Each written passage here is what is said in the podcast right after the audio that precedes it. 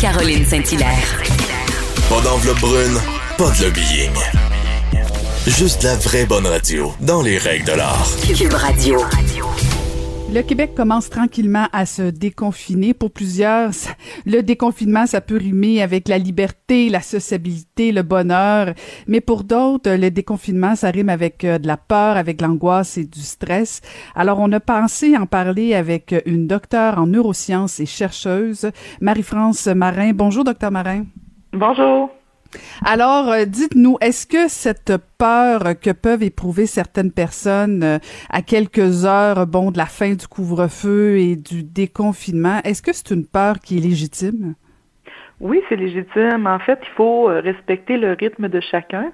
Vous l'avez bien dit, je pense que pour plusieurs, euh, lorsqu'on a appris que les terrasses ouvraient, qu'on commençait à déconfiner, c'était associé avec une grande joie. Mais pour d'autres personnes, euh, la peur est bien présente parce que ça fait plus de 14 mois hein, qu'on nous dit d'avoir peur de ce virus-là. Euh, et ce qu'il faut savoir, c'est que euh, pour un cerveau, en fait, c'est beaucoup plus facile d'apprendre à avoir peur de quelque chose que de désapprendre, si vous voulez, cette peur-là. Donc, on va devoir se donner du temps et c'est pas tout le monde qui va le faire au même rythme.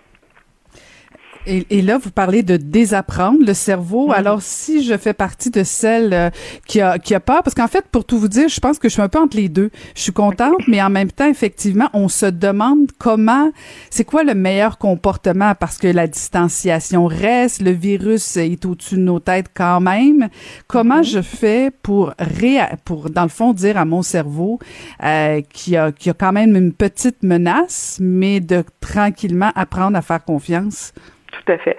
Donc, comme j'expliquais dans le fond, le cerveau fonctionne beaucoup par association. Donc, on, l'an dernier, on nous a dit restez à la maison, c'est dangereux. On voyait les nombres de cas en Espagne, en Italie qui étaient euh, un peu en avance sur nous.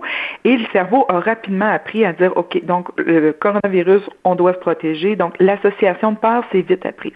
Maintenant, ce qu'on doit faire, c'est de dire à notre cerveau très bien, on peut recommencer un peu à vivre et accepter qu'il y a un risque, mais bon, qu'il est plus contrôlé qu'il l'était l'an dernier.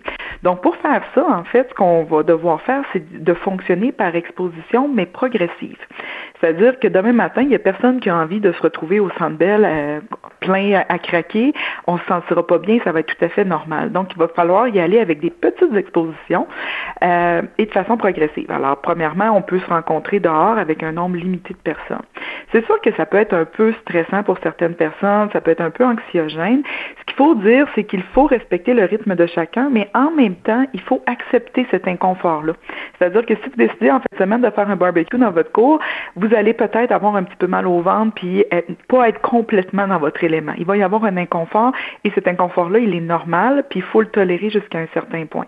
Et à chaque fois qu'on va être capable de le tolérer, puis on va se rendre compte que bon, tout s'est bien passé, la fois d'après, on va être capable de s'exposer à la même situation, puis on va avoir moins d'inconfort. Et c'est comme ça qu'on va pouvoir, dans le fond, euh, grimper un peu les échelons, si vous voulez, par rapport à l'exposition. Puis ce qu'il faut dire, c'est que il faut se respecter, il faut respecter le rythme de chacun, mais si on évite trop, c'est-à-dire que ben moi je reste dans mon sous-sol pour le reste de ma vie puis je veux je veux pas voir personne, ben plus on évite, plus ça va nourrir cette anxiété là et aussi les, les, les autres autour de nous vont avoir pris un autre un autre rythme. Et là la, la marche à gravir va être encore plus importante parce qu'on va vraiment avoir laissé trop de temps passer. Donc il faut comme tolérer un petit peu l'inconfort en sachant que éventuellement si on le fait à petits pas, la peur va diminuer c'est fort intéressant, effectivement, parce qu'on pourrait dire, ben non, c'est normal, donc on, on, se cache encore quelque temps. Mm-hmm. mais, mais dans le fond, ce que vous nous dites, c'est il faut, il faut se pousser un peu, se, se, motiver un peu, mais à quel, à quel degré je dis, OK, là, le, le niveau de tolérance est, est trop, euh, est-ce que, est-ce que je m'écoute ou un peu comme, comme la course ou comme le sport, ben je, je dois pousser un peu mon niveau de tolérance pour, pour sortir de ma zone de confort ou je m'écoute vraiment comme Oui, c'est une bonne question parce qu'on a tous un peu une définition différente de c'est quoi la zone de confort. Alors, euh, je pense que on, peut regarder aussi avec notre environnement, les gens autour de nous, ça peut nous donner un bon baromètre aussi.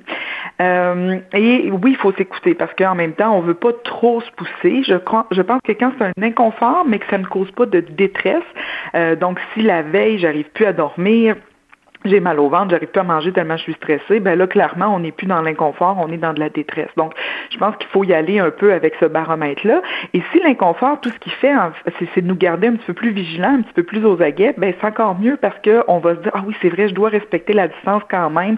Euh, oups, il y a des ustensiles qui se promènent, on va sortir le purel ou on va s'assurer que chacun ait ses ustensiles. Donc, de, de faire plus attention, cette part-là, quelque part, elle peut nous être utile pour justement euh, garder le risque plus bas finalement.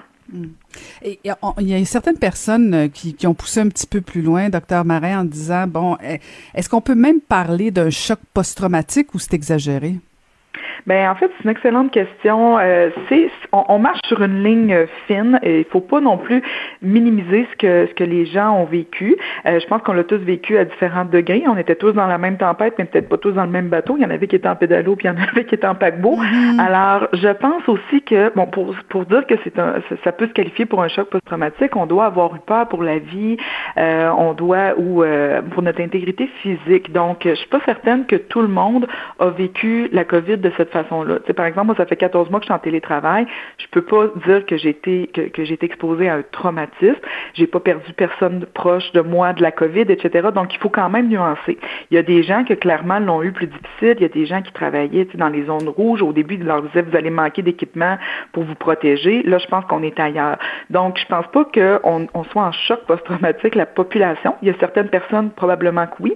Par contre, ce qu'on se rend compte, c'est que les gens peuvent tout de même développer des symptômes associés à cette pathologie-là sans rencontrer tous les critères pour dire oui, j'ai un diagnostic. Donc, est-ce qu'on est plus vigilant? Probablement. Est-ce qu'il y a des gens qui ont mal dormi? Probablement. Euh, est-ce qu'il y a des gens qui étaient plus irritables? Oui aussi, mais on ne s'approche pas nécessairement d'un diagnostic d'un trouble de stress post-traumatique pour euh, la population. C'est très intéressant, docteur Marin. Est-ce que, est-ce que selon vous, là, parce que bon, on parle de 14 mois où on a vécu euh, quelque chose euh, d'extraordinaire, euh, qu'on ne souhaite pas revivre nécessairement, est-ce que c'est le genre d'affaires qu'on finit par oublier ou si notre cerveau va toujours se souvenir de ça? Un, je, je, suis pas, je suis pas psychologue, mais tu sais, cet effet pavlovien ou de, de dire, bon, ben là, j'ai, est-ce que ça va toujours nous rester un peu dans, en tête, ce, ce climat, ce virus? Ou si finalement un jour on va finir par tout oublier ça? Je pense pas qu'un jour on va finir par oublier ça parce que ça a quand même marqué une société au complet pendant plus d'un an. Euh, il s'est passé des choses qu'on n'avait jamais vues, donc je pense que ça va rester. Euh, mais est-ce qu'on va avoir toujours peur? Je ne pense pas. Par exemple, le cerveau est très bon pour s'adapter. On, même si on, regarde la majorité de la population euh, aujourd'hui comparativement à un, an, on n'est pas du tout à la même place. Il y a des gens, je minimise pas la détresse là, ceci dit, mais pour une majorité de la population, le cerveau arrive bien à s'adapter. Donc on n'oubliera pas. Il y a peut-être des, gestes aussi qui vont demeurer. Tu sais, je pense qu'on va faire plus attention, le lavage de mains, les masques, tout ça, ça va peut-être rester un petit peu plus, euh, mais on va recommencer à vivre en gardant en tête ce qui s'est passé, mais en étant plus fort, à mon avis, euh, là-dedans, parce qu'on on, s'est prouvé, en fait, qu'on a quand même été capable de faire face à, à une pas pire tempête et s'en sortir, somme toute, quand même pas si mal. Ah, c'est fort fascinant.